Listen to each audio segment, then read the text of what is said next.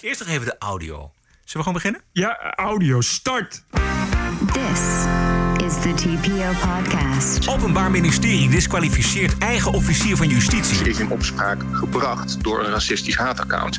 En de reden daarvoor is volstrekt belachelijk. Ehm, Ja, dat vindt u, maar daar denken toch ook veel mensen anders over. Politiek verslaggever Kees Boonman, adviseur van Broekers Knol. Klik je eigen eh, politieke principes even in. Denk aan waar Europa ooit voor opgericht is. Beschaving. En Joe Biden kan wel lachen om zijn eigen bijnaam. Slow Joe. Aflevering 191. Ranting and Reason. Bert Bresson, Roderick Phalo. This is the award winning TPO podcast. Op maandagavond 14 september. Ietsje pietje later dan normaal, want Bert heeft een hond. Ja? Vertel. De- nee, ik, ik, ik- niks. Ik moest even naar de dierenarts voor de, voor de, voor de noodzakelijke vaccinaties. Ja. Nou, daar was het. Nou, daar was ik iets later. Hè? En ik moest eventjes nog mijn eh, gordijnen dicht doen. Voor de akoestiek. Heel belangrijk. Heel belangrijk. Bert, zullen we maar meteen van wal steken? Of dacht je van, ik moet nog even iets anders vertellen? Wat je op je hart hebt? Nee, nee ik, eh, ik eh, eh, doe maar, steek maar van de aquatie wel. Goed zo, ja precies. Want vandaag was de rechtszaak tegen een stelletje bedreigers van NRC-columniste Clarice Gagar. Maar zonder de officier van justitie die zich van tevoren helemaal van voren naar achter had ingelezen in deze zaak. Jacobien Vreekamp, want Jacobien Vreekamp die zat tot voor kort in het bestuur van het zogenoemde meldpunt discriminatieregio Amsterdam. Samen met kick-out Zwarte Piet-activist Mitchell Essayas. En dat is deze man op de Dam. Black lives! Black lives! Black lives! Black lives! En deze activist eh, Mitchell Essayas, die was daar samen met deze activist. Dit is een nieuwe fase, man. Hou je niet meer fucking in. Op het moment dat in november dat ik een zwarte piet zie, ik trap hoogstpersoonlijk op zijn gezicht.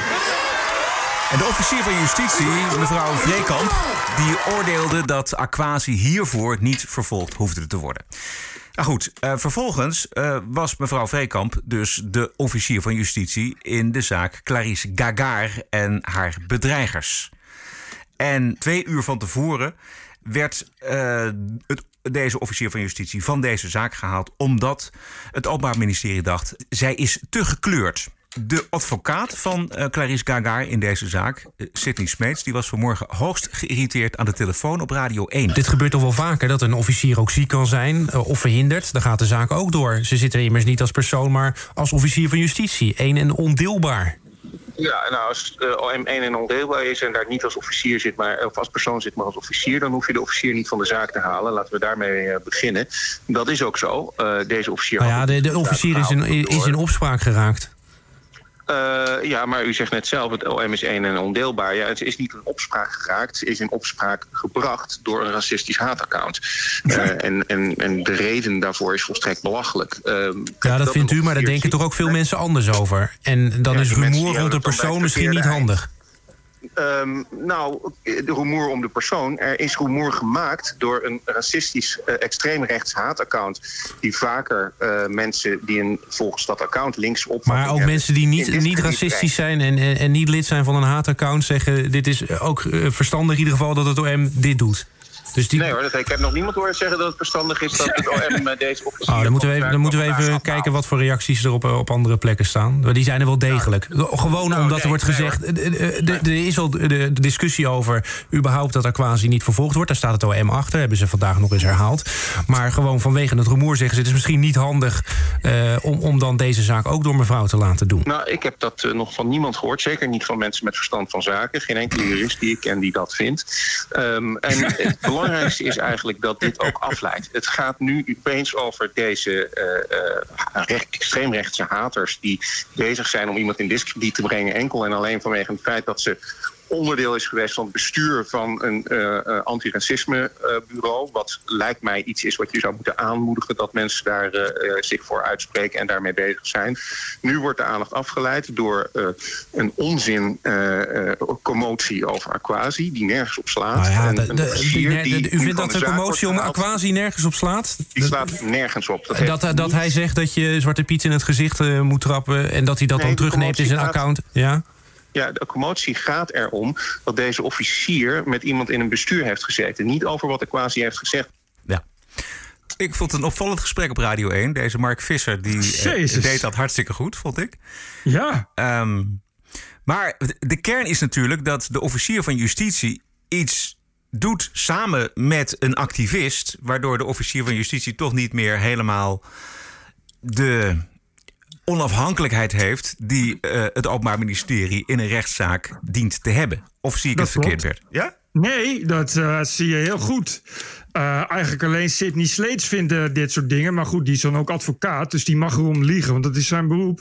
Nee, dit is, uh, ik vind het zelfs aantonen wat, wat, wat, wat, ik al, wat ik al verwacht had. En heel veel mensen. Dus ook zo direct na het politieke corrupte proces Wilders. Dat nu toch langzaamaan ook aangetoond wordt hoe bevoordeeld en corrupt een gedeelte van die magistratuur is.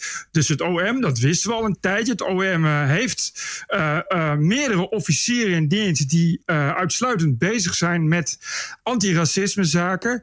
Uh, deze mensen zijn behalve officier ook antiracistisch activist. Ja. En dat is, dat is een groot probleem. Uh, het probleem bijvoorbeeld wat er nu is in de zaak uh, Clarice Kagar... is dat de ene mevrouw nu weggaat. De officier die overblijft is meneer Velleman. Meneer Velleman is zo mogelijk nog erger dan de mevrouw die weggaat. Want meneer Velleman heeft er destijds hoogstpersoonlijk voor gezorgd... dat cartoonist Gregorius Nekschot door tien man agenten uit zijn huis werd getrokken... en in de cel werd gezet. Namelijk naar aanleiding van een klacht over een van zijn tekeningetjes die zo zwaar racistisch waren dat de mensen door waren gekwetst. Ja. Meneer Velleman uh, zit in uh, dezelfde bureautjes en uh, doet in dezelfde antiracisme dingen als, als zijn collega die nu ineens buitenspel is gezet. Dus dat toont wel aan hoe verschrikkelijk dat de OM is en hoe verschrikkelijk sommige officieren zijn. Nou kun je nog vinden dat dat dat dat erbij hoort. Want nou ja, racisme is nou eenmaal verboden. Uh, dus heb je, net als bij moord en afpersing, heb je officieren die gespecialiseerd in iets zijn. Het probleem is natuurlijk um, dat dit soort zaken uh, enorm worden uitgesponnen. En dat er enorm veel energie lijkt te gaan naar dit soort zaken. Terwijl aan de andere kant wordt, het, wordt het moeilijk. Je zult maar nu op dit moment uh, nabestaanden zijn van een moord, uh, dan kan het heel lastig zijn om iets in beweging te krijgen. En dan moet jij op televisie zien hoe als je, als je Clarice Kagar bent en mensen wat kwetsende dingen op Facebook zeggen, waar ze de hele dag kwetsende dingen zeggen tegen iedereen, hoe het OM en de rechtsstaat zich voor je inspant. Terwijl als je zelf dat OM en die rechtsstaat nodig hebt, dan kon het wel eens heel erg tegenvallen. En je zou willen dat daar dan zeg maar ook eens wat nadruk op komt te Precies. liggen. Ja, dit, dit is volgens mij de kern van het bezwaar. En ook van de reden waarom deze uh, mensen, of een aantal mensen, uh, toch weer gaat proberen bij het Openbaar Ministerie om Aquasi vervolgd te krijgen. Het is in ieder geval gevoelsmatig scheef. Uh, ik heb de cijfers niet. Ik bedoel, jij vertelt deze voorbeelden. Um, die kan ik me ook herinneren. Maar er leeft dus iets in de samenleving dat, um, dat het Openbaar Ministerie ja, kantelt. één kant op. Nou ja, het punt is. Uh, ik, ik, nou, mevrouw Brus is advocaat geweest. Dus uh, die um, heeft ook een, een, visie op het OM. En die zegt ook van, weet je, officieren...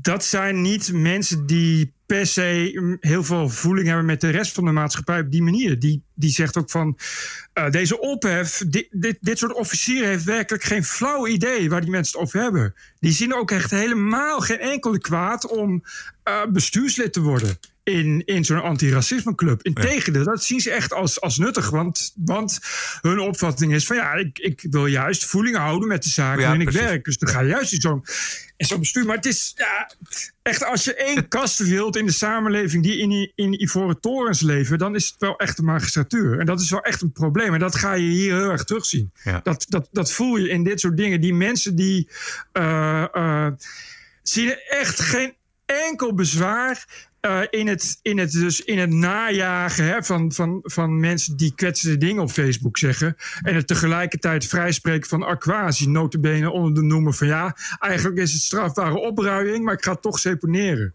Je zou denken, uh, als je daarover nadenkt, hoe valt zoiets voor de rest van het land? Hoe pikken burgers dat op? Dat, dat zit er bij officieren meestal niet zo in. Die nou, behalve dan niet... dat vandaag dus het Openbaar Ministerie t- Ja. tien minuten voor aanvang van de zaak gebeld heeft met uh, Smeets en met Kagar en gezegd heeft van nou ja, sorry, maar de- deze, deze, deze officier van justitie gaat eraf. Even één belangrijke nuance. Eh, het OM heeft niet gebeld met Smeets en Kagar. Smeets en Kagar hebben dat uit de media moeten vernemen. Even, ik, ik, Ja, ik ik, ik- ja, nee, ik, ik lees, dat, dat, dat zou nog erger zijn, maar ik lees bij Saskia Belleman, die tweet dat ehm, een paar uur geleden. Tien minuten voor aanvang van de zaak werden Smeets en Kagar pas gebeld door de officier van justitie met excuses. Kagar heeft geen vertrouwen in de andere officier van justitie, eh Velleman. Dat is wat zij schrijft, dus daar baseer ik mij op. Ja, nee, precies. Maar hij twitterde eerder al van... ik moest het uit de media vernemen. Wat ik, wat ik dus echt... Dat is heel typerend voor het OM. Smeets Dat- zei dat. Ja, Smeet zei dat, ja. ja. En daarna is hij dus gebeld. Maar dat ze die, nu die vrouw weghalen is door de druk, door de ophef. De- de- als, maar van tevoren hebben ze werkelijk geen idee. Dat was ook de initiële reactie van het OM. ja. Was ook van, we hebben echt geen flauw idee waarom dat een probleem zou zijn. Terwijl... Terwijl ja, maar bij mij vallen ja, rollen mijn ogen daar uit mijn kassen. Ja. Weet je, dat, dat is dan doodleuk zeggen. Dit is iemand die zit in het bestuur van een club waarin Mitchell Isaias en dat soort luide grote voorman zijn. Eh, eh, dus vrienden met, Ja. met Aquasi, die spreek je dan vrij. Of nog erger, dan zeg je van het is wel strafbaar, maar we laten hem een hele leuke excuusbrief schrijven. Eh, en dan gaan we Daarmee is het de kous af. Ja. En terwijl eh, deze mevrouw, die nu, die nu van, deze, van die kla- eh, Kaga-zaak is afgehaald, heeft ook het proces gedaan van de bedreigers en kwetsers van Sylvana Simons. Eh, en daar zijn mensen tot forse werkstraffen veroordeeld, in sommige gevallen. Daar is dezelfde mevrouw, dezelfde officier van justitie, wederom verantwoordelijk voor. En ze heeft destijds tijdens dat proces gezegd de woorden: Hier zien we de duistere kant van social media. Dus je, je weet hoe dit soort mensen hierin staan.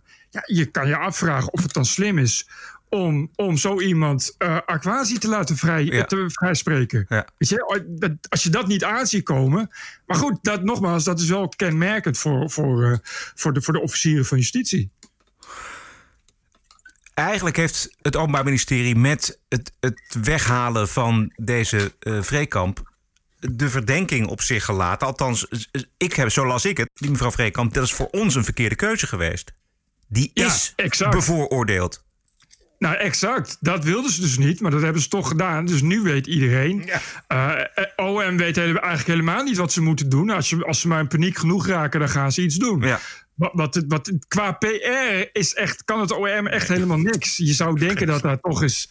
Dat moet toch. Dat heb ik ook al. Dat, dat, dat zei ik ook al eh, tegen mevrouw Brust. Ik zei, wat, ja, als je, je kan elke advocaat kun je het vragen. Hoe, wat, wat een verschrikkelijke tafereelen je, je, je bij het OM meemaakt. Uiteraard neemt NRC Handelsblad het in het hoofdredactioneel commentaar op voor eh, haar columnisten. Dat had ik ook niet anders verwacht. De hoofdredactie schrijft vanavond onder meer dat zo'n nevenfunctie op sociale media wordt aangegrepen om een ongefundeerde stroom kwaadwillige suggesties en misinformatie te verspreiden is afkeurenswaardig.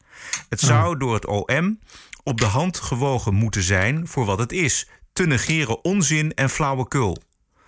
Symbool voor de volledig uit de hand gelopen polarisatie op het thema racisme en discriminatie. Nou, dat laatste ben ik wel eens met NRC Handelsblad. Als er iets volledig uit de hand gelopen is, dan is het wel het racisme-debat en de haat tegen bijvoorbeeld zo'n kinderfeest. Ik trap hoogstpersoonlijk op zijn gezicht. Ik trap hoogstpersoonlijk op zijn gezicht. Zijn gezicht.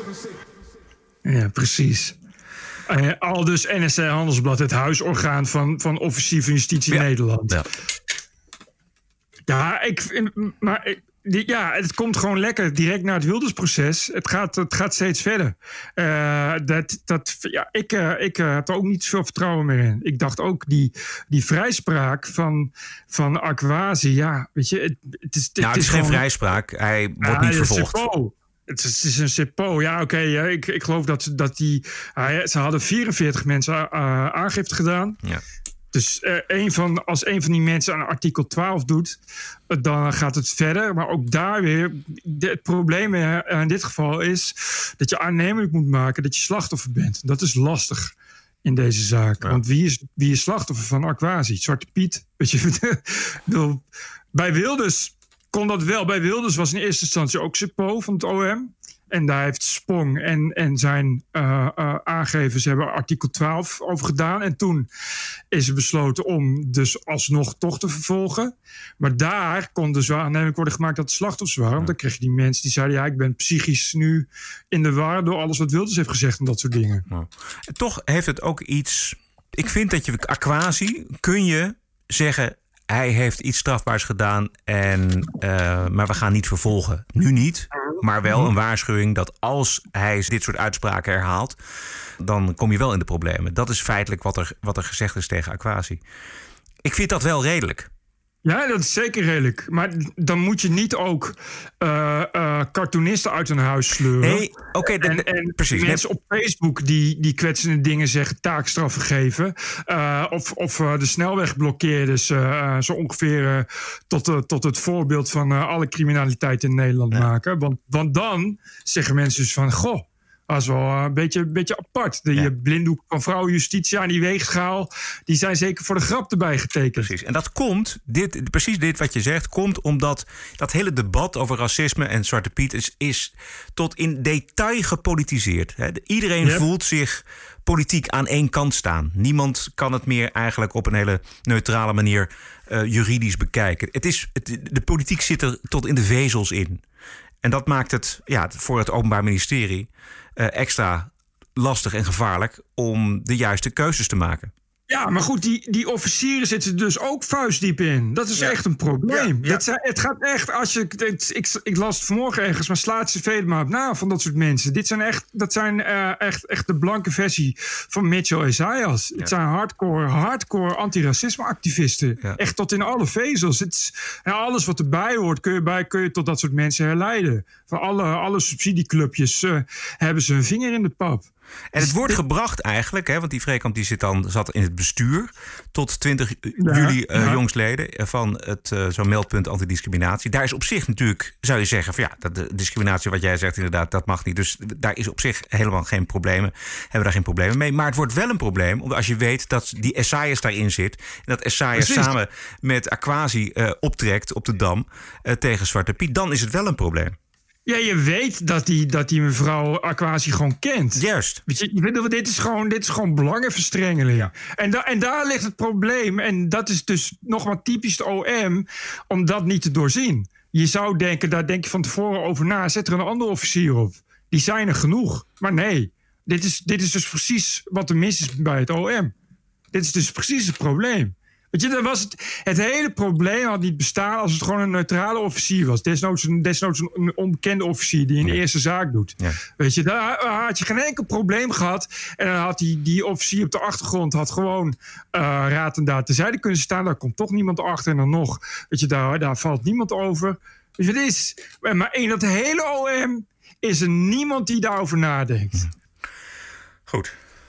Meer volgt waarschijnlijk volgende week. Um, TPO Podcast. Even een ander onderwerp. Een groot compliment voor vertrekkend SP Tweede Kamerlid Ronald van Raak.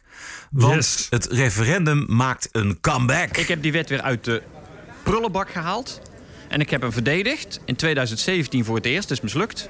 Nu doe ik het opnieuw. Uh, sindsdien is er ook wel een staatscommissie geweest van Johan Remkes.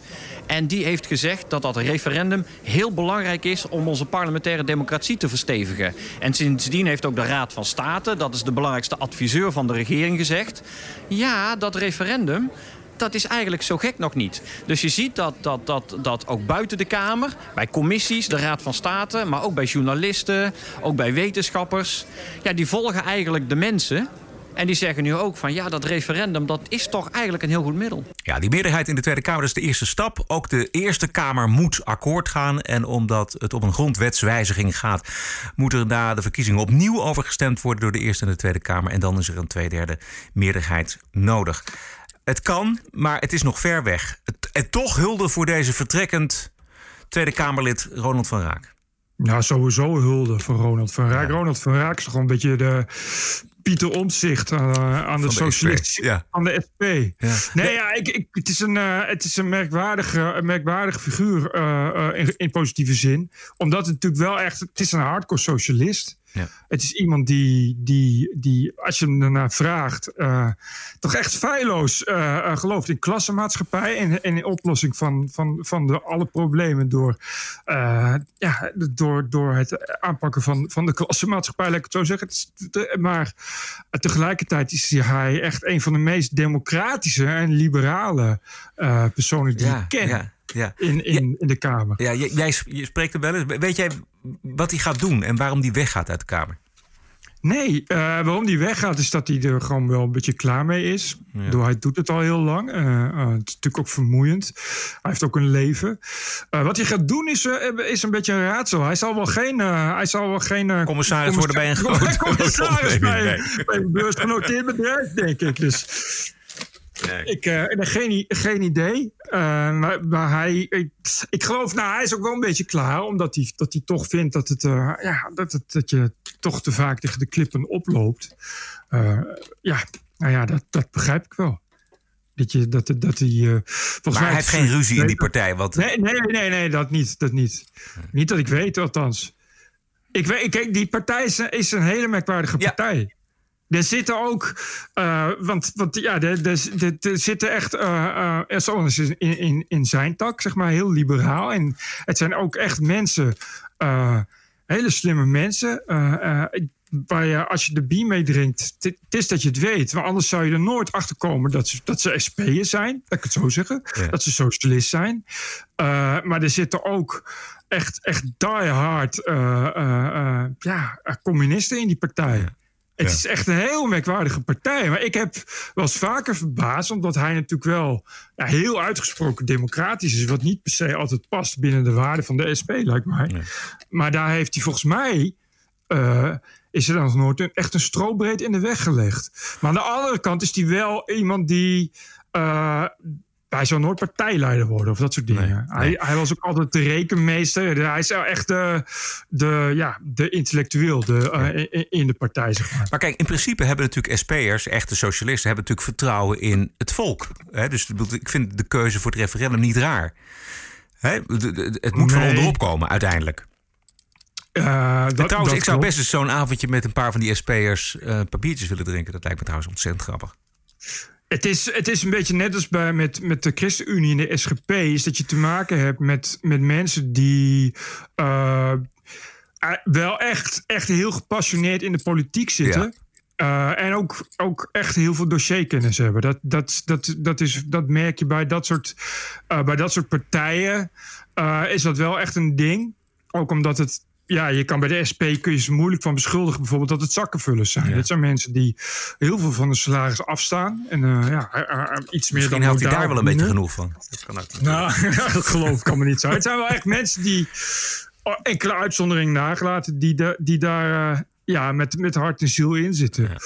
Ja. Dus de, terwijl ja, uh, tegelijkertijd zou je denken dat.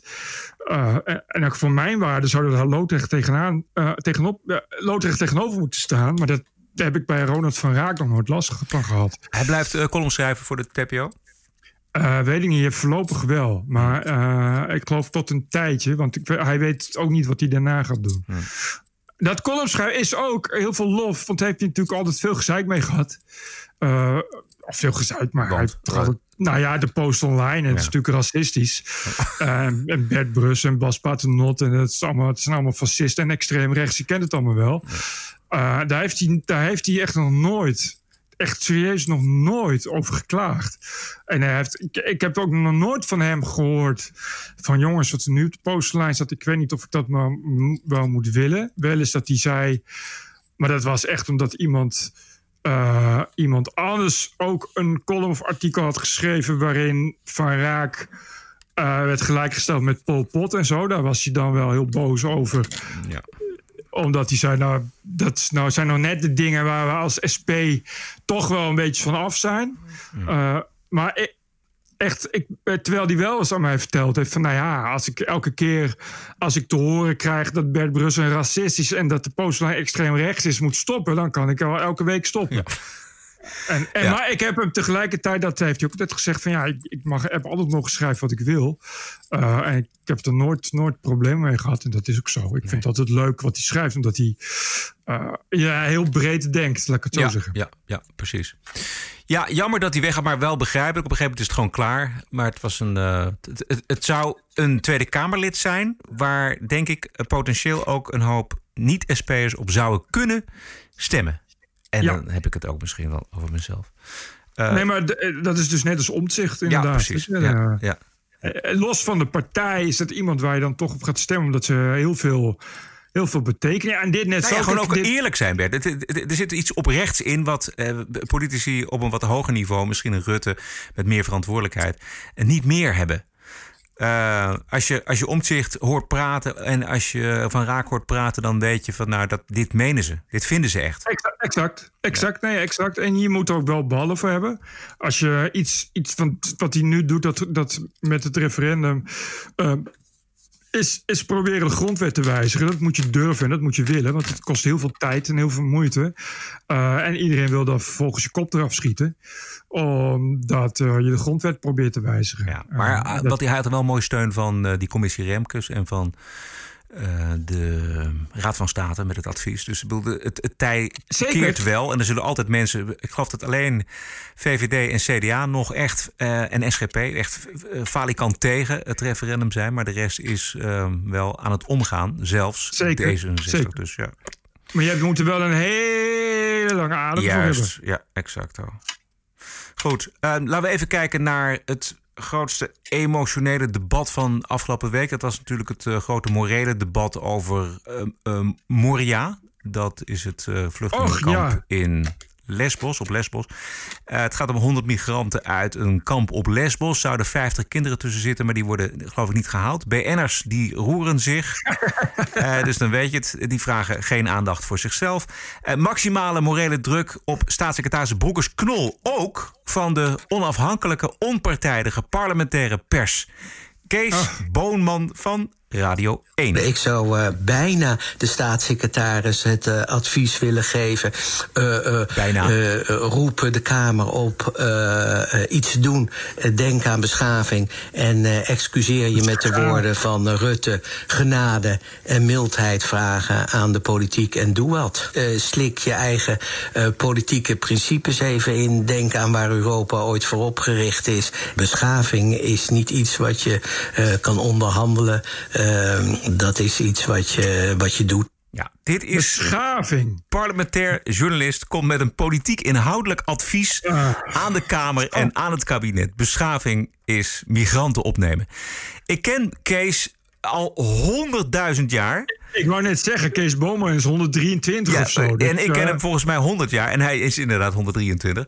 Ik ben ooit met hem eh, begonnen, tenminste ik begon dan mijn eh, journalistieke carrière bij Spijkers met Koppen in, bij de VARA. Daar was hij al politiek verslaggever.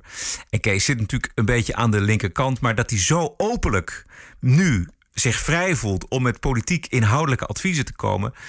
Dat vond ik wel echt heel bijzonder eigenlijk. Beschaving. Ja. Goh, laten, Ja. we weer, laten we daar weer eens over hebben. Ja, het, het was, de beschaving man, man. was niet weg te slaan van de radio, van de televisie, in de kranten. Het, eh, je, je kon er bijna niet genuanceerd over praten. Dat heeft Siebert van Linden heeft dat ook eh, ervaren. Die kwam Ja, met, dat liep, niet, dat Twitter. liep niet goed af, hè? Nee, dat liep niet goed. Nou, ik vond het. Kijk, uiteindelijk heeft hij natuurlijk gewoon eh, keurig zijn zegje gedaan in een van de talkshows. En hij heeft het Ja, heel goed ja. stand gehouden op Twitter. Maar het, je merkt, het, en daar moeten we het misschien over hebben, Bert. Je, je merkt de, de tsunami aan emoties.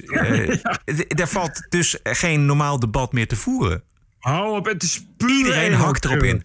Ja. Het is pure emo-terreur. Die 100 mensen, het had ook wel iets Pieter weet je wat? Ik bedoel, 100 mensen meer of minder. Ja, dat. Nederland eh, ontvangt jaarlijks Eens. tussen de 20 en 30.000 immigranten op. Exact. ja, Ehm, toch eventjes dat debat daarover. Eh, vond ik, er zaten wel een paar aardige dingen in. Je, je hebt hem nergens gehoord, maar de PVV'er Emiel Van Dijk die um, ergert zich al langer aan Broekersknol van de VVD. Nou, wie niet zou je zeggen. Maar die trok het dus ietsje breder. Even luisteren. Dat de migranten het zelf hebben aangestoken. Dat ze de brandweer hebben belaagd en verhinderd om de branden te blussen. Dat het niet één keer is aangestoken, dat het twee keer en vandaag zelfs de derde keer is aangestoken. Het hele, het hele kamp moest plat. Waarom negeert de VVD dat en gaat ze gewoon weer overstag met het accepteren van nieuwe migranten naar Nederland? En mijn tweede uh, vraag hierin is: hoe kan het zijn dat er zoveel mensen op dat eiland zitten als die alom door de VVD bewierookte Turkije-deal, die ook volgens de staatssecretaris nog steeds stand houdt en zo goed werkt, nog steeds hun werk goed doet. Hoe kan dat dan? Die eilanden die zouden leeg moeten zijn. Ter informatie, even voorzitter, de verklaring over de EU-Turkije-deal, punt 1. Alle nieuwe irreguliere migranten die per 20 maart 2016, dat is al ruim 4,5 jaar, vanuit Turkije oversteken naar Griekenland, worden naar Turkije teruggestuurd. Punt. Geweldige deal. Het gaat meteen bij het eerste punt gaat het fout. Graag even een reflectie van de VVD waarom ze dus toch overstag gaan. Ja, zo meteen Bent de Bekker die daarop reageert. Maar hij heeft toch een, een wel een, een anderhalve punt, wou ik zeggen. Kijk, die. Nou, op zijn minst. Ja, ja, kijk, die honderd, die honderd mensen, dat, dat, maakt, dat maakt het verschil niet. Waar het natuurlijk echt om gaat, is dat dat hele asielsysteem in heel Europa helemaal vastzit. Want ook die 20, 30.000 mensen die per jaar in Nederland terechtkomen, die kunnen we niet handelen. Voordat die mensen in, een, in de procedure komen, zijn we anderhalf, twee jaar verder. En dan duurt het maar, het duurt maar. En nou ja, goed, we hebben het er vaak genoeg over in deze podcast, hoe rampzalig dat systeem is. Uh, en de mensen die dan uiteindelijk terug zouden moeten, die gaan niet terug. Althans, een groot gedeelte gaat niet terug. Dus dat is het echte probleem. En ook uh, ja, de Grieken, dat schiet ook totaal niet op. Maar hij heeft wel natuurlijk een punt met die Turkije-deal. Het is een kamp voor 2000 mensen en daar zitten er 13.000. En het gaat maar door. Die Turkije-deal die bestaat gewoon niet eens meer. Ja, Turkije. Ik, ik uh, kan me toch herinneren dat Turkije laatst, laatst met z'n allen aan de grens van Griekenland stonden. En dreigde honderdduizenden mensen door te sturen. En momenteel is de Griekse marine, of de Turkse marine bezig met het lastigvallen van van Grieken en Fransen om een eilandje. Dus uh, ik geloof helemaal niet dat we nog heel veel uh, kunnen vertrouwen op die deal. En dan, als, dan nog, als Erdogan al betrouwbaar was, dan heeft die PVV van net een heel goed punt. Hoe kan het dan dat er zoveel mensen zitten? Ja, nou, dat komt natuurlijk omdat, er, omdat de Europese Unie helemaal niks of te weinig doet aan de verdediging van de eigen grenzen. En ik, ik weet nog dat uh, de voormalige voorzitter van de Europese Commissie, Jean-Claude Juncker, nou niet echt een geweldig licht, uh, maar die had wel op een gegeven moment gezegd: we moeten 10.000 man extra voor die, voor die, voor die buitengrens, hè, van Finland tot aan Portugal. Uh, we moeten gewoon zelf uh, zorgen dat we die uh, buitengrens bewaken, beter bewaken. Dat is geen extreem rechts standpunt, want dat vindt Jean-Claude Juncker, dat vinden ook mensen als Paul Scheffer. Yep. En daar is natuurlijk geld voor nodig. En veel geld. En wie zei toen van nou, nee, dat is me gewoon te veel? Premier Rutte. En dat komt omdat Nederland natuurlijk veel verder van die gezamenlijke grens af ligt. Die hoeft exact. dat allemaal niet, vindt het allemaal niet zo belangrijk. Terwijl exact. Spanje, Italië, en helemaal Griekenland hier natuurlijk mee te maken hebben. Dus die solidariteit bestaat totaal niet. En daarmee snijden ook natuurlijk de noordelijke landen zichzelf enorm in de vingers. Want uh, ja, de mensen blijven komen. Sowieso solidariteit binnen de EU, die is gewoon non-existent. Dat is, ik vind het echt. Ik bedoel, Eigen, ik... Eigenlijk zou het wel begrepen eigenbelang moeten zijn. Weet je, het is natuurlijk is het ook in het belang van Nederland als die buitengrens goed wordt bewaakt. Dit, die mensen in Moria, wat, dat Moria is al, is, al, is al jaren een verschrikkelijke hel. En je kan je daar dus geen voorstelling van maken. Dat er dus mensen jarenlang zitten, ja, letterlijk tussen hun eigen uitwerpselen. En, en, en slachtoffer worden van Afghaanse bendes. Ja de verdediging van VVD Tweede Kamerlid Bente Bekker. Mevrouw Bekker. Nou ja, voorzitter, ik heb altijd gezegd dat wat mij betreft de structurele oplossing van de situatie daar verbeteren, dat dat wat mij betreft de oplossing is en de juiste ingeslagen weg. En ik heb net ook gezegd dat ik daarmee niet van, opeens van standpunt ben veranderd. Ik denk dat dat nog steeds van belang is en ik denk dat ik, wat ik net zei, dat je ook moet uitkijken dat je niet een systeem prikkelt, dat je mensen zegt, nou hè, het gaat toch lonen als je weer op dat bootje van die mensen smokkelaar stapt. Maar er is wel een andere realiteit. Er is hier nu iets heel unieks aan de hand. We moeten ons wel even realiseren, als we allemaal die beelden zien, ook ik, 13.000 mensen die opeens geen dak meer boven hun hoofd hebben. Kinderen, kwetsbare gezinnen. En dan begrijp ik heel goed dat ook de politieke realiteit in dit huis, bij partijen waar, waar wij mee samenwerken in de coalitie, dat die ook een andere is. En dat er een behoefte is om ook te zeggen, we willen als Nederland ook een aantal van die mensen hier naartoe halen. Dus om dat mogelijk te maken, nou, hebben wij als VVD gezegd... dat kan dan op een, op, een, op een bepaalde manier... dat het niet gaat betekenen dat we hiermee opeens... veel meer vluchtelingen naar Nederland gaan halen. Dat we wel zeker moeten weten dat Ja, het ja. jonge mensen zijn... die geen risico vormen voor onze samenleving.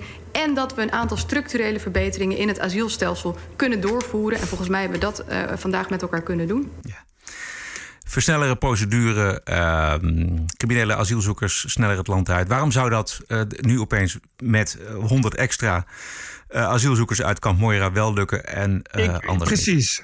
Ik, ik hoor het haar zeggen en ik denk van ja, wat, waar heb je het over? Weet je, dit, dit is iets wat, wat, wat, wat, men, wat we al jaren willen. Ook, ook, ook niet dat het nu ineens anders is, is dat het andere asielzoekers zijn. Ja, dat, het is toch to- echt, ik kan er gewoon niet bij. En ik kan, waar ik ook niet bij kan. En ik ben nogmaals, ik ben helemaal geen Freek jongen in dat opzicht. Weet je, ik ben helemaal geen, eh, geen, eh, geen linkse, linkse softie. Maar ik kan gewoon niet begrijpen dat eh, kansloze kut Marokkanen en kut Algerijnen eh, hier, hier onbeperkt naartoe kunnen komen om, eh, om hele winkelstraten leeg te trekken. Maar dat het, dat het heel veel moeite kost om überhaupt de honderd mensen op te vangen. Dat snap ik gewoon niet. We gaan zo meteen waarderen en doneren. En we gaan ook nog even natuurlijk naar Amerika. Maar we beginnen. we. Eh, gaan verder met de Wookweek. Want dinsdag is het Prinsjesdag. Eh Gouden Koets is opgeborgen. Het staatshoofd en zijn vrouw nemen de glazen koets. Eh, leuke reportage van Geen Stijl, Tom Staal op het Binnenhof over de Gouden Koets. Eerst eh, de ruggengraat van Nederland, Henk Krol, van welke partij dan ook. En tweemaal de VVD. Wat is er nou weer mis met de gouden koets? Met de gouden koets. Ja, met de gouden koets is al jaren eh, wat mis. Er staat een afbeelding op die we tegenwoordig er nooit meer op zouden zetten. Zo is het toch? Ik vind het oprecht, ik vind het, eh, ik vind het niet zo'n probleem dat, dat we kijken of we dat een beetje kunnen updaten. Updaten? Wat valt er te updaten dan? Dat is toch een dingetje uit de geschiedenis? Geschiedenis Ja, is dus kan geschiedenis. je mooi in een museum zetten. Ik heb daar niet zo heel veel problemen mee. Misschien dat mijn collega er iets anders over denkt trouwens. Ja, hoe is het bij u? Nou, dat valt, niet, valt wel mee hoor. Ik vind het ook mooi dat het in een museum kan staan. Het volk wordt ook wel een beetje moe van het gedenken. Alles wordt maar als racistisch bestempeld. Nee, dat valt wel, dat valt wel mee, denk ik. Maar als ze deze koets in het museum willen zetten, vind ik het prima. Het is onvoorstelbaar eigenlijk, hè? Dat het allemaal zo gemakkelijk gaat. In deze, eh, dit, dit item van deze TPO-podcast, de Wokweek, komen nog een aantal van dat soort eh, voorbeelden eh, voor. Ehm, maar het gaat allemaal zo makkelijk. Het is moeiteloos. Het is moeiteloos. Moeiteloos. Laten we niet vergeten dat die hele dat die heibel rondom die Gouden Koets begonnen is met één Instagram-account van iemand. En dat, die begon een petitie. En de petitie is 4.500 keer ondertekend. That's it. 4.500 keer. Blijft over 17 miljoen Nederlanders. Ja, precies. die het werkelijk helemaal niks uitmaakt. Maar, en dat eh, zien we voortdurend ook in de media. Kijk, op een gegeven moment, als er dus 4.500 mensen zeggen van nou, eh, die gouden koets, die willen we niet meer. Dan is opeens de gouden koets een omstreden traditie. En dat is het probleem. Wat je zegt, je, je hebt maar 4000 mensen nodig. Ja. En de media, de media doen de rest. De media doen de rest. Gelukkig hebben we ook nog commentaar van redelijk rechts. Het houdt nooit op. Het is een glijdende schaal. Eh, het begint met het aanpassen van de taal. Dan mogen bepaalde eh, schilderijen of beelden niet meer. Dan inderdaad een koets niet meer. Uiteindelijk ben je steeds verder een ui aan het afpellen. En, en je houdt niets meer over. Terwijl als je het omdraait, als je gewoon zegt... jongens, in het verleden zijn allemaal dingen gebeurd. Natuurlijk, goede dingen, slechte dingen, hoort allemaal bij. En we gaan samen door. En, en dit is onze, onze natie, onze cultuur, onze identiteit. Gezellig, we gaan Ja. samen verder. Dan is er niets aan de hand. Ik neem aan zoveel aanstoot. Ik, ik kijk bijvoorbeeld zelf nooit naar de publieke omroep, omdat ik het verschrikkelijk vind. Nou, er zit een knop op je kastje van de televisie en dan kijk je gewoon niet. Nou, als je niet van die zwart, van die gouden koets houdt, dan kijk je niet. Wat is het probleem? En mensen die het wel willen zien, die kijken wel. We leven in een vrij land, dat moet iedereen kunnen doen. Maar ga niet voor mij bepalen of we half Nederland Nederland... dat mensen die prachtige gouden koets niet meer mogen zien... of dat ze niet van Zwarte Piet mogen genieten. Wat is dat nou voor een onzin? Dit waren natuurlijk Wilders en uh, Baudet achter elkaar. We leven nog steeds in het idee met de gedachte dat iedereen die klaagt over iets... dat we die ook onmiddellijk moeten helpen. Weet je wel, dat, moet Ja, onmiddellijk, dat. Dat, is een heel punt. Weet je? Terwijl er, helemaal, er is in principe helemaal niks mis met gekwetst zijn. Nee, maar Wees ik- gewoon gekwetst. Er is, daar, ga, daar ga je niet dood aan. We zijn volwassen mensen met elkaar. Deal ermee. Ja, maar dat dus. Ik, dat zou het Koninklijk Huis ook mogen moeten zeggen. Ja. Je moet dat, en dat vind ik ook echt. Kijk, dan, ik schaf dan gewoon het hele Koninklijk Huis af. Het hele, hele idee is dat je, dat, je, dat je die monarchie nog laat bestaan. Omdat het zo'n leuke symbolische bindende functie heeft. Ja. Nou, daar, horen, daar horen dit soort dingen bij. Zo'n potsierlijk ding van goud. Weet je, en dat, dat is typisch iets wat bij, wat bij het Koninklijk Huis en een glazen koets. die doet het niet. De hele Prinsjesdag is weg. Weet je, als je die gouden koets eruit haalt. En je kunt toch gewoon uitleggen, je zegt dat we hebben een tafereel op die gouden koets. Ja, dat was een deel, dat was een deel van de geschiedenis van Nederland. Ja, dat, maar, niemand Ja. vindt dat nu meer. Niemand vindt dat donkere mensen minder waardig zijn aan blanke mensen of witte mensen. Niemand. Ja, anderhalve racisten ergens. Maar dat, dus het is ook volstrekt niet actueel. Nee, ik, exact. Dit Dus hele discussie is niet actueel. Dat kun je dan uitleggen, dat zou ik denken. Maar het, maar het is wat je zegt, is ergens iets ontstaan... waardoor mensen heel bang zijn geworden voor, voor gekwetst worden. Ja. En iemand had op dat moment die mensen moeten uitleggen... dat gekwetst worden er gewoon bij hoort. Dat als je een vrije en open maatschappij hebt... waarin je vrij van gedachten wilt kunnen wisselen... dan hoort gekwetst worden daarbij. En, Wie daar iets ja. heel leuks over gezegd heeft, dat is de eh, Brits-Australische komiek Steve Hughes. Now you have adults going, I was offended, I was offended, and I have rights. well, so what? Be offended. Nothing happens. You're an adult. Grow up. Deal with it. I was offended. I don't care. Nothing happens when you're offended. There's nothing. I, I went to the comedy show, and, and the comedian said something about the Lord, and, and I was offended. And when I woke up in the morning, I had leprosy. Oké, dit dus. Eh, nog een ander eh, dingetje in de Walkweek. eh, dat George Floyd niet aan de Universiteit van Edinburgh kon studeren... was de schuld van de beroemde Britse filosoof David Hume. En Bert Ja. weet hoe dat zit. Nee, ik weet niet hoe het zit. Ik weet dat eh, David Hume een van de belangrijkste Britse denkers is. Eh, eh, de hele filosofie, de hele kenleer in elk geval, zou, zou nog in de kinderschoenen staan zonder David Hume. Om maar eens wat te noemen. Eh, dus, dus grotere denkers zijn moeilijk te vinden. Het is toch een beetje, beetje, de, beetje de kant van, eh, de, de, de kant van Groot-Brittannië. Emmanuel Kant van Groot-Brittannië. Eh, nou, dus noem je, eh, noem je een faculteit, noem je David Hume. Ik vind dat niet heel raar. Dat is toch wel een redelijke, redelijke naam om, om aan je faculteit te geven. Of aan je gebouw te geven. Ja. Nou, dat wordt nu vervangen door, door George Floyd. Oh, wacht, die we kennen van het overvallen van zwangere moeders... en het hebben van een strafblad... en het bezitten van verboden wapens. Nee, dat lijkt me echt een, eh, echt een typische intellectueel en denker. Echt een groot filosoof, George Floyd. Maar wacht even. Wordt, George, wordt David Hume nou vervangen door George Floyd? Nee, wacht even. Ik, la- ik, las dat David Hume uit de gratie was geraakt aan de Universiteit van Edinburgh. Maar wat, daar komt George Floyd voor in de plaats. Eh, ja. ja hier, hier, eh, University of Edinburgh renames David Hume Building after George Floyd. Nee. Ja, dat is wat hier staat. Ja, ja. Wat? Is het zo? Het is nog veel erger dan ik dacht. Ja, ik, ik, bedoel, ik bedoel, wat had je dan verwacht? Je dacht dat het toch meeviel? Nee, ik dacht dat ze dat eh, vanwege de Black Lives Matter beweging dat ze iets racistisch hadden gevonden aan David Hume en dat ze zeiden, nou David Hume, het beeld van David Hume gaan we eventjes in de kelder zetten naast de Nee, Gouden maar- Koets in Nederland. Nee, kijk, look, dat, dat gebouw heet David Hume gebouw. Ja. En dat gaat dus nu George Floyd gebouw heten. En, en de, kijk, wat er gebeurt is dat eh, eh, mensen dus zeggen van... Huh, wat? En de universiteit, of de decaan van de universiteit... zegt dus nu van ja, maar George Floyd... Hè, die, die had gewoon geen tijd om, eh, zijn dromen, om zijn dromen na te leven. Anders was het vast een geweldig student en filosoof geworden. Ja, dat heb ik gelezen. Ja, Dit- Maar dit is, dit, dit is de- niet, te, niet te trekken. Dat, op de universiteit, daar zitten nog mensen met hersenen, zou je zeggen. Maar dat dit dus daar plaatsvindt. Nee, daar zit al heel lang niet meer. eh, dat is niet zo hoor. Dat is al heel lang zitten daar geen eh, mensen met hersenen meer. Nee, dat, is- dat is echt verleden tijd. Dit is, eh, dit is eh, nee, nee, nee. Dit, is, eh, dit mag allemaal. Dit- Tegenwoordig is dit normaal. Het is alles wat, eh, ja, nee. George Floyd is, is eh, kennelijk nu de nieuwe filosoof. De Holy nieuwe- de Moses. nieuwe. Terecht, we weten allemaal dat, dat, dat George Floyd heeft gewoon heel veel betekend eh, in de epistemologie. Dat, dat weet niemand. Oh dat weet God. niemand. eh. die heeft echt, eh, echt vuistdikke, vuistdikke. Dat zijn gouden standaards geworden. Zo, wat, haat je dan je eigen geschiedenis? Wat haat je je eigen filosofie? Wat haat je je eigen filosofen dan? Ja. Ik merk nu pas eigenlijk aan mezelf aan welke afgrond we staan. Ja, dit is, zo ziet de afgrond er dus uit. Dit is het einde van de westerse beschaving. Als dit wordt doorgezet. Vergeet niet, David Hume was een blanke man. Dus een racist. Ja.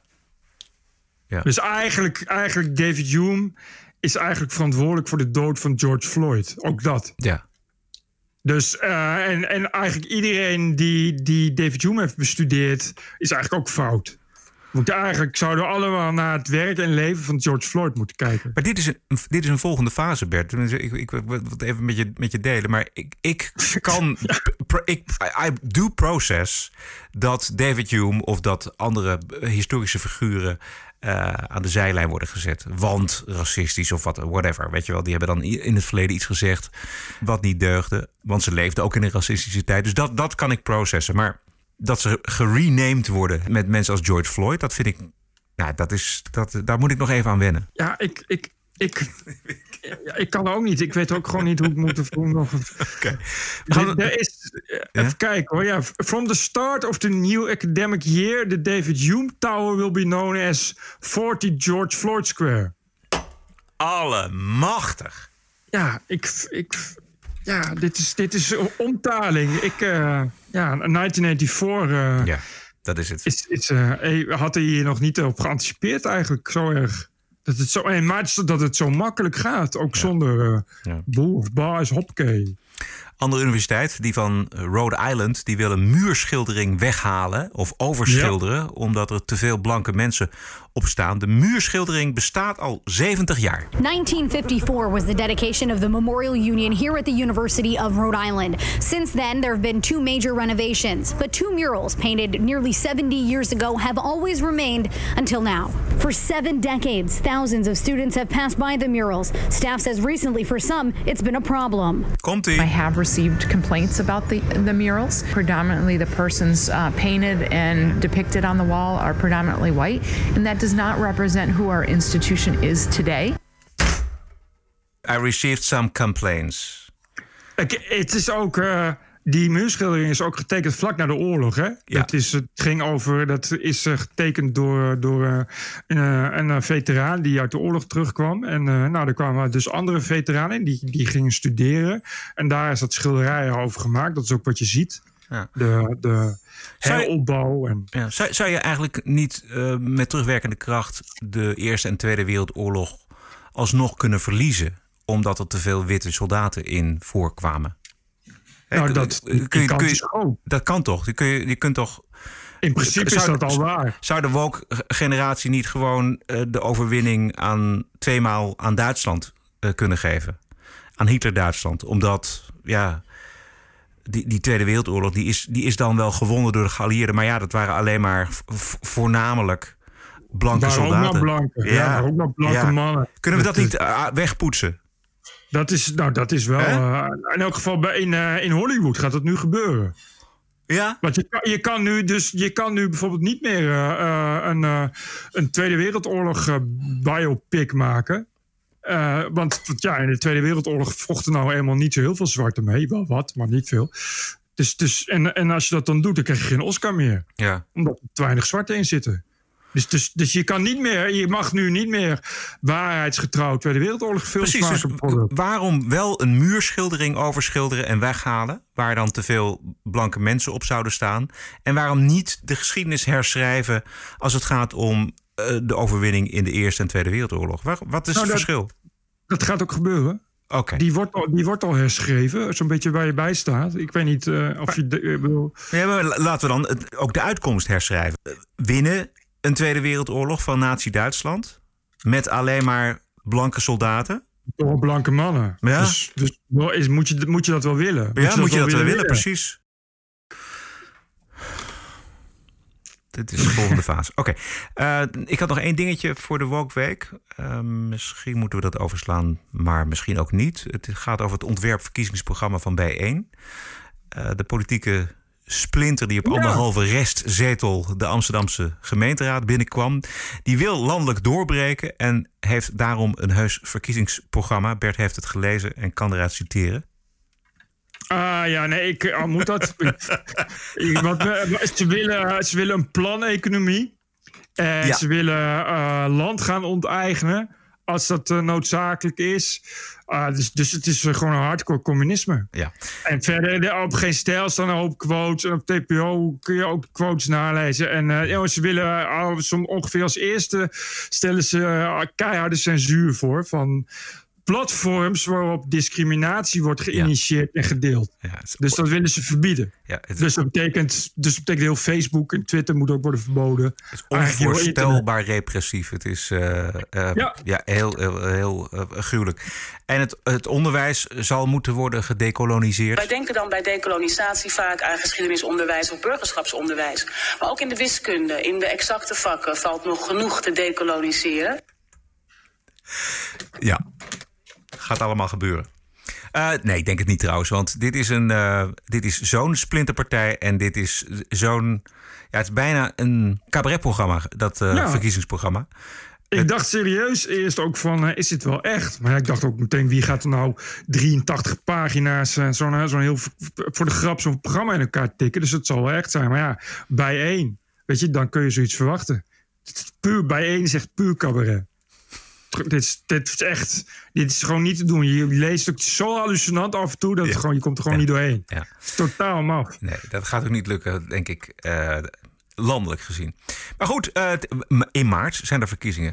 De TPO-podcast. Een eigenzinnige kijk op het nieuws en de nieuwsmedia. Elke dinsdag, elke week, het hele jaar door. Zonder reclame, zonder een cent subsidie. 100% onafhankelijk. Wat is het jou waard?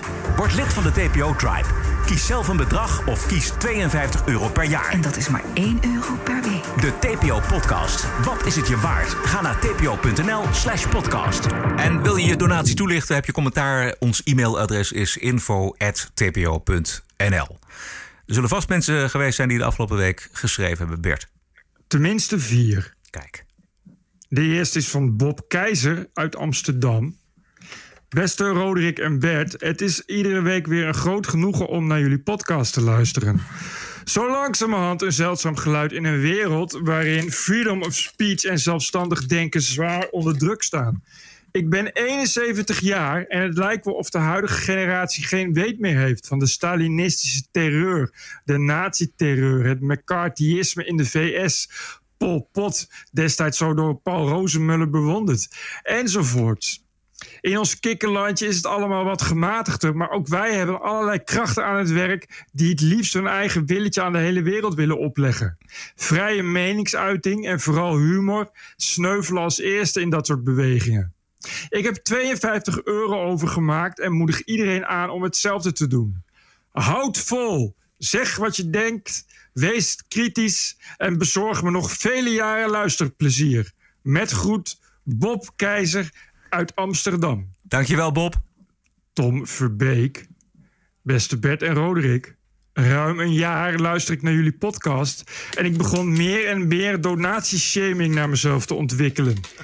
Dit schuldgevoel heb ik inmiddels afgekocht met een eerste donatie van 100 euro.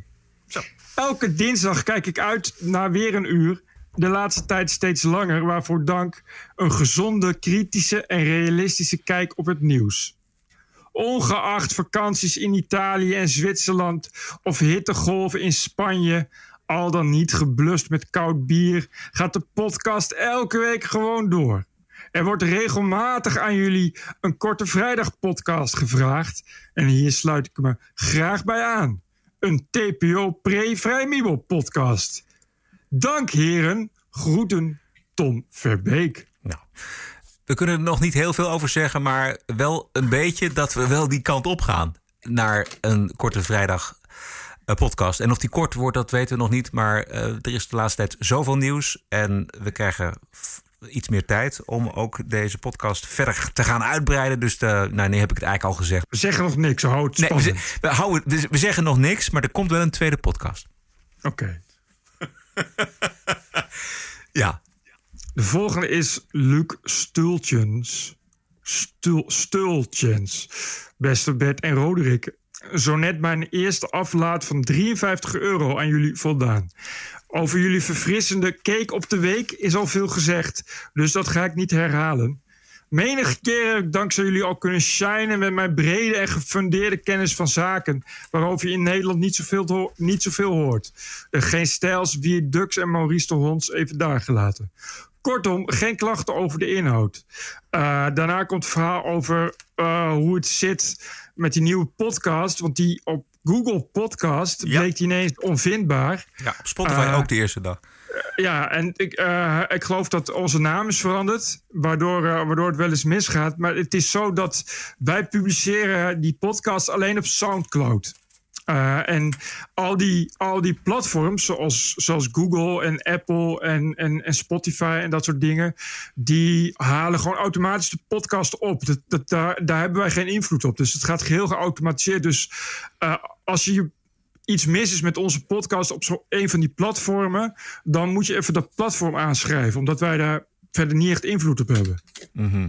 Nou, verder, mannen gaat zo door en vooral goed blijven vegen. Eh, oh, dat, dit gaat op, op eh, eh, een aanrader om terug te luisteren. Google maar eens op echt lekker je kont afvegen, doe je zo. Dat is, dat is mijn, mijn rent, waarin ik uitleg hoe belangrijk het is om genoeg toiletpapier te hebben. dus, is dat een rent uit de, uit de podcast? Ja, daar had ik een apart videootje van gemaakt. Oh, oké, leuk. Dat ik uit. Nou goed.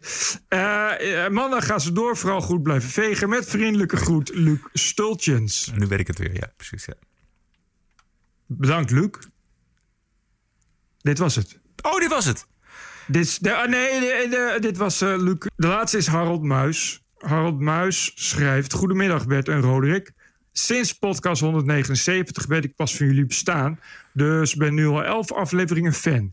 Tijd dus om een donatie voor een jaar, dus 52 euro te doen. En dat is gelukt. Erg fijn dat er zo vrij gesproken wordt en een geluid te horen is waarvan ik denk dat deze eigenlijk heel breed leeft in de maatschappij. Ik heb zelfs allerlei filmpjes van Bert Brussen teruggekeken op YouTube om hem lekker heerlijk te horen renten. Oké. Hopelijk lezen jullie mijn lange mail voor. Nee, niet geheel.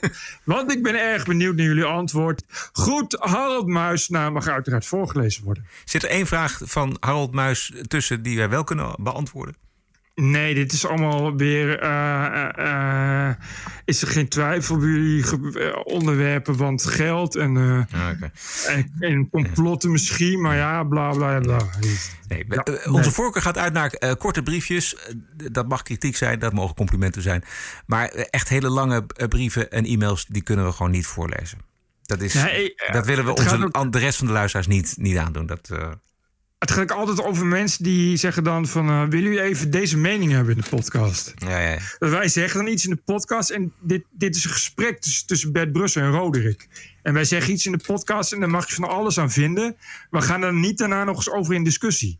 Want dit, dit is gewoon onze mening en daar moet je het gewoon mee doen. Dus dan moet je niet daarna gaan mailen dat je het er niet mee eens bent. En dat je daar nog eens over wil hebben, want ik niet. Als je het er niet mee eens bent, is ook goed. Vinden we ook eh, prima. Maar in discussie gaan, dat is voor ons eh, dat eh, is niet zo zinvol. Want dan dient zich alweer een nieuwe week aan met nieuwe onderwerpen. En dan zijn we alweer verder. En het heeft ook niet zoveel zin om via de e-mail met ons in discussie te gaan. Hou het kort. Dit was het. Dit was het. Aflaat of schuldgevoel. U wordt ondersteuner van de TPO-podcast voor een euro per aflevering. 52 euro per jaar of een bedrag naar eigen keuze. Kijk op tpo.nl slash podcast. Wilt u uw donatie toelichten? Dat vinden we leuk. E-mailadres is info.tpo.nl This is us. This is our country. This is CNN breaking news. I believe that the president is literally an existential threat. Stop the hammering out there. Who's got a hammer? Make America great again. New York Times and CNN have also smeared veterans like myself. This video was taken during a heated exchange with an unidentified man who called Cuomo Fredo. Stop the hammering. This is the TPO podcast. News 630 WMAL Washington. Niet zo heel erg veel nieuws deze week uit Amerika. Alleen een eh, CNN-interview met Joe Biden heb ik. Zwak punt aan democratische kant blijft zijn gezondheid. En ook de beeldvorming over die gezondheid. Biden is 77 jaar, Trump is trouwens 74. Biden heeft eind jaren 80 Ja. een hersenbloeding gehad. Eh, daar is hij van hersteld. Maar als je. Zegt hij. Zegt hij. En zeggen andere mensen om hem heen. Maar als je filmpjes van Biden van vroeger ziet. dan zie je ook dat het allemaal een stuk trager en moeilijker gaat. dan, een, dan een paar jaar geleden. Eh, en Trump buit dat natuurlijk helemaal uit. En noemt Biden vrij consequent Sleepy Joe. Vandaar dat als er camera's zijn. dan zie je Biden een huppeltje maken. Of hij zit eh, opeens op de fiets. En in his own words klinkt het zo. God, I am in good health. But here's the deal anything can happen. I guarantee you, I will be totally transparent in terms of my health and all aspects of my health. And when it comes to Donald Trump versus me, just look at us. Okay? Just look at us. Who seems to be in shape? Who's able to move around? Who's, I mean, this idea of, you know, slow Joe. I, anyway, I, I shouldn't laugh about it because, uh, anyway. Tja. Tja. Hij kan zijn goede punt maken, hè? Nou ja, leuk geprobeerd. Maar ik vind, eh, eh, ik, ik weet niet, ik, ik bedoel, eh, Trump is misschien ook niet vitaal, maar ja, die heeft al vier jaar presidentschap op zitten. Nou, die is wel hartstikke vitaal. Hij is Ja, misschien wat omvangrijk, maar hij is hartstikke kerngezond is hij. Ik geloof dat Voor hij iemand die dat werk doet, eh, Ja, ja vind ik zeker. Precies. Ja, ja, ja, ja. Eh, Meestal zie je ze na het eerste termijn helemaal grijs worden. Nou, dat zie je bij Ja. Trump niet. Die blijft gewoon lekker oranje. En ik geloof dat hij maar vier uur, vijf uur per nacht slaapt. Geen alcohol drinkt, helemaal niks. Eh, wel eh, veel... Alleen maar cheeseburgers. Alleen maar cheeseburgers eet. En gewoon, eh, gewoon doorgaat. En zijn humeur ook niet echt verliest. Dat vond ik ook wel, eh, vind ik ook wel opvallend. Inderdaad. Hè? Inderdaad. Ja. Inderdaad. Dinsdag 29 september op de Universiteit van Notre Dame in Indiana zal het eerste live debat plaatsvinden tussen Joe Biden en Donald Trump. En daar kijken wij allen zeer naar uit. Hè? Ik, ik, als het doorgaat. Ja, natuurlijk gaat het door. Tot zover deze aflevering nummer 191. Wat je nog wat bent. Eh, ik had net nog wat en eh, dan heb ik het weer kwijt. Hmm.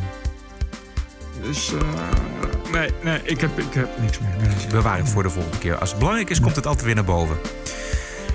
Mis ons niet. Abonneer je op de TPO-podcast via iTunes en Spotify of een andere app. Komt het nog goed eigenlijk? Dat, dat weten we niet, hè? Jawel, dat het is alweer goed. Oké. Ehm, als het werkt is het wel geweldig, want dan krijg je gewoon elke aflevering elke dinsdag automatisch. En Ja. hoef je, dat, eh, allemaal, hoef je er niet op te wachten. Iedereen die deze week gedoneerd heeft aan de TPO-podcast, zeer hartelijk dank voor uw ondersteuning. Die hebben we hard nodig. Anoniem doneren kan, maar ook met naam en toenaam. In het laatste geval laat het ons vooral weten in een berichtje. Ons adres is info.tpo.nl. Financiële ondersteuning kan op een aantal manieren. Kijk op tpo.nl slash podcast. We zijn terug dinsdag 22 september. Heb een mooie week en tot dinsdag. TPO Podcast. Bert Bruson, Roderick Balo, Ranting and Reason.